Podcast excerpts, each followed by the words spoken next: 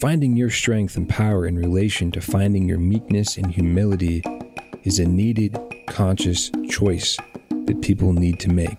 There's the duality I feel that exists of finding your power and finding your meekness. Because true humble power and spiritual power is meekness. There is no weakness. The association that all of us make in our minds must end between meekness and weakness. Nothing you do matters unless what you do matters. I'm Amadon DellErba, and this is Get Real or Die Trying.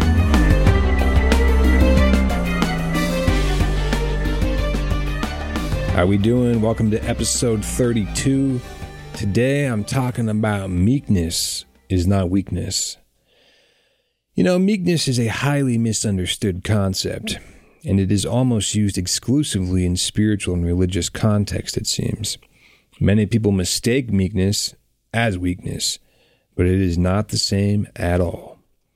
Meekness is an attribute of human nature and behavior. Meekness can also mean to be righteous, humble, teachable, and patient under suffering. Meekness has been contrasted with humility as referring to behavior that you have towards others, whereas humility refers to an attitude towards oneself. Realizing this for me was a very helpful thing because it is about how you treat others. You see, the psychology and emotional actions of being a person of peace is about being meek and is about how you treat others. You see, being other oriented and being interested in others is a basic tenet of any supposedly woke spiritual person, I feel. Meekness means restraining one's own power so as to allow room for others. Wow, what a powerful concept. What a worthy pursuit.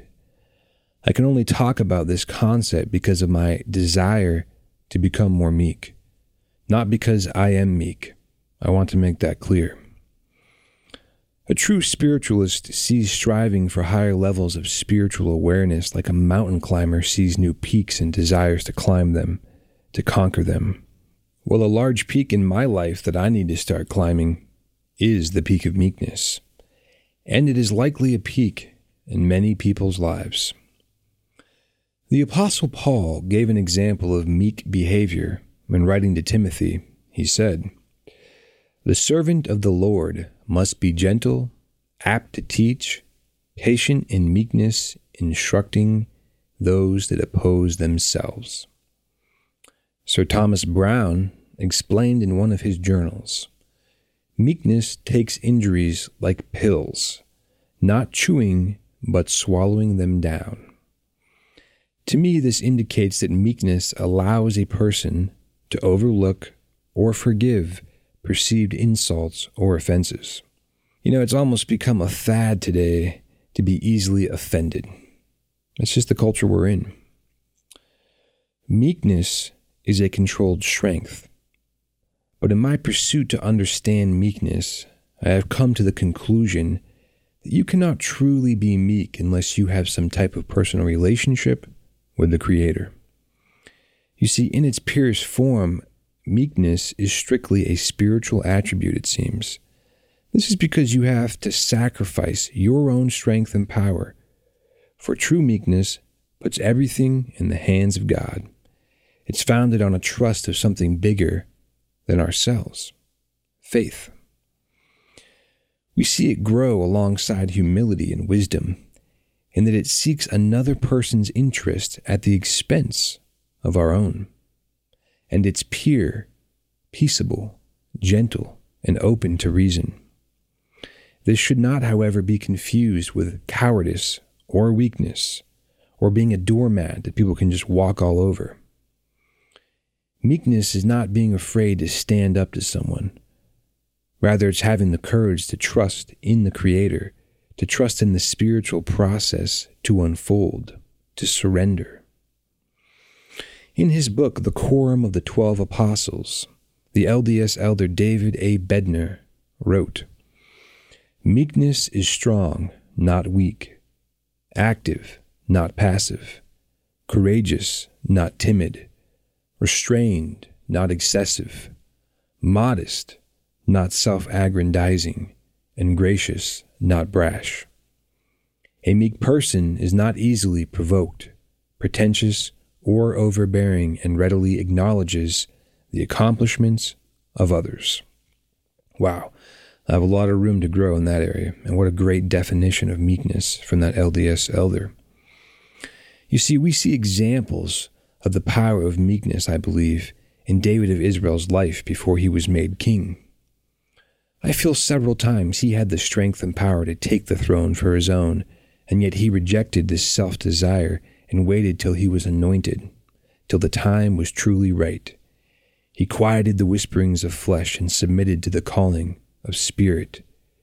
He had patient, submissive humbleness, and therefore he was great in his power.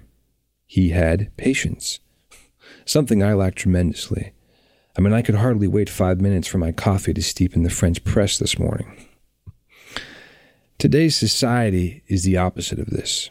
Everyone is encouraged to take, take, take, and push, push, push. We have an entire online world that roars against the attitude of meekness. You do not hear that you should sacrifice your self desire for the common good. What you hear is pursue your selfish desire at all cost claim your power. Self this, self that, self help, self empower. It's all about self and selfishness. But meekness is directly related to self control. Meek people truly have self control. Weak people lack self control completely. From the Urantia book, Jesus said, You do well to be meek before God and self controlled before men. But let your meekness be out of spiritual origin and not the self deceptive display of self conscious sense of self righteous superiority.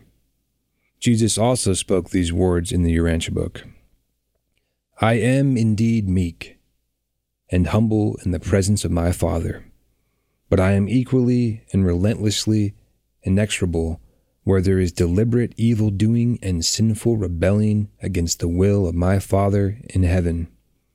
He was inexorable, which means essentially impossible to stop, a force to be reckoned with, relentless.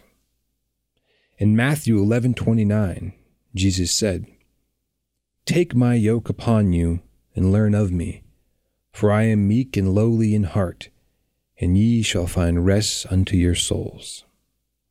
In LDS Scripture, Doctrine and Covenants, Jesus also said, Learn of me and listen to my words. Walk in the meekness of my spirit, and you shall have peace in me. Understanding meekness for me has been a great mystery, and I have not fully committed myself to the important process of pursuing more meekness in my personality. But I can say that now more than ever, I wish to be more meek. I have suffered the pain of not being more meek in many circumstances that I should have been, and I have caused pain to others. Meekness is a great and very high spiritual attribute, and should not be an archaic concept of the past. It should be a prevalent and present pursuit. Everybody wants to be an entrepreneur or a CEO or an influencer well, I truly want to start being a man of meekness. And I have the confidence to withstand the ridicule and misunderstanding that may come with that. I have the perseverance to keep trying, as I know I will fail many, many times and make a fool of myself. But I have the self worth to keep trying. I may lack the self control and self mastery I strive for right now, but I won't give up in the pursuit to climb that peak. And truly, that is because I have the assistance of my spiritual teachers to guide me, to help me, to aid me, to teach me, and to refine me. Starting with my very own biological parents, Gabriel of Urantia and Niánn Emerson Chase. What a blessing it is that my parents are actually respected and honored spiritual teachers. So not only do they naturally parent me like any good parent would, but they naturally help me to ascend into higher levels of the meekness I so badly desire. Finding your strength and power in relation to finding your meekness and humility is a needed, conscious choice that people need to make. There's the duality I feel that exists of finding your power and finding your meekness. Because true humble power and spiritual power is meekness. There is no weakness. The association that all of us make in our minds must end between meekness and weakness. So make the choice, my friends. Make the choice to walk in the quiet, gentle strength that is truly emboldened by the power of having God consciousness. True spiritual meekness is true spiritual power. Thank you. Check out my website at getrealordietryin.com. Leave me a voicemail on anchor.fm slash getrealordietryin. Rate and review us on Apple Podcasts or any of the platforms you listen on. Be sure to follow me on social media and share this podcast with your friends. Word of mouth is a great way to share the vibe. Get Real or Die Trying with Amadon DellErba is a production of Global Change Media. And remember, pain is temporary, victory is eternal.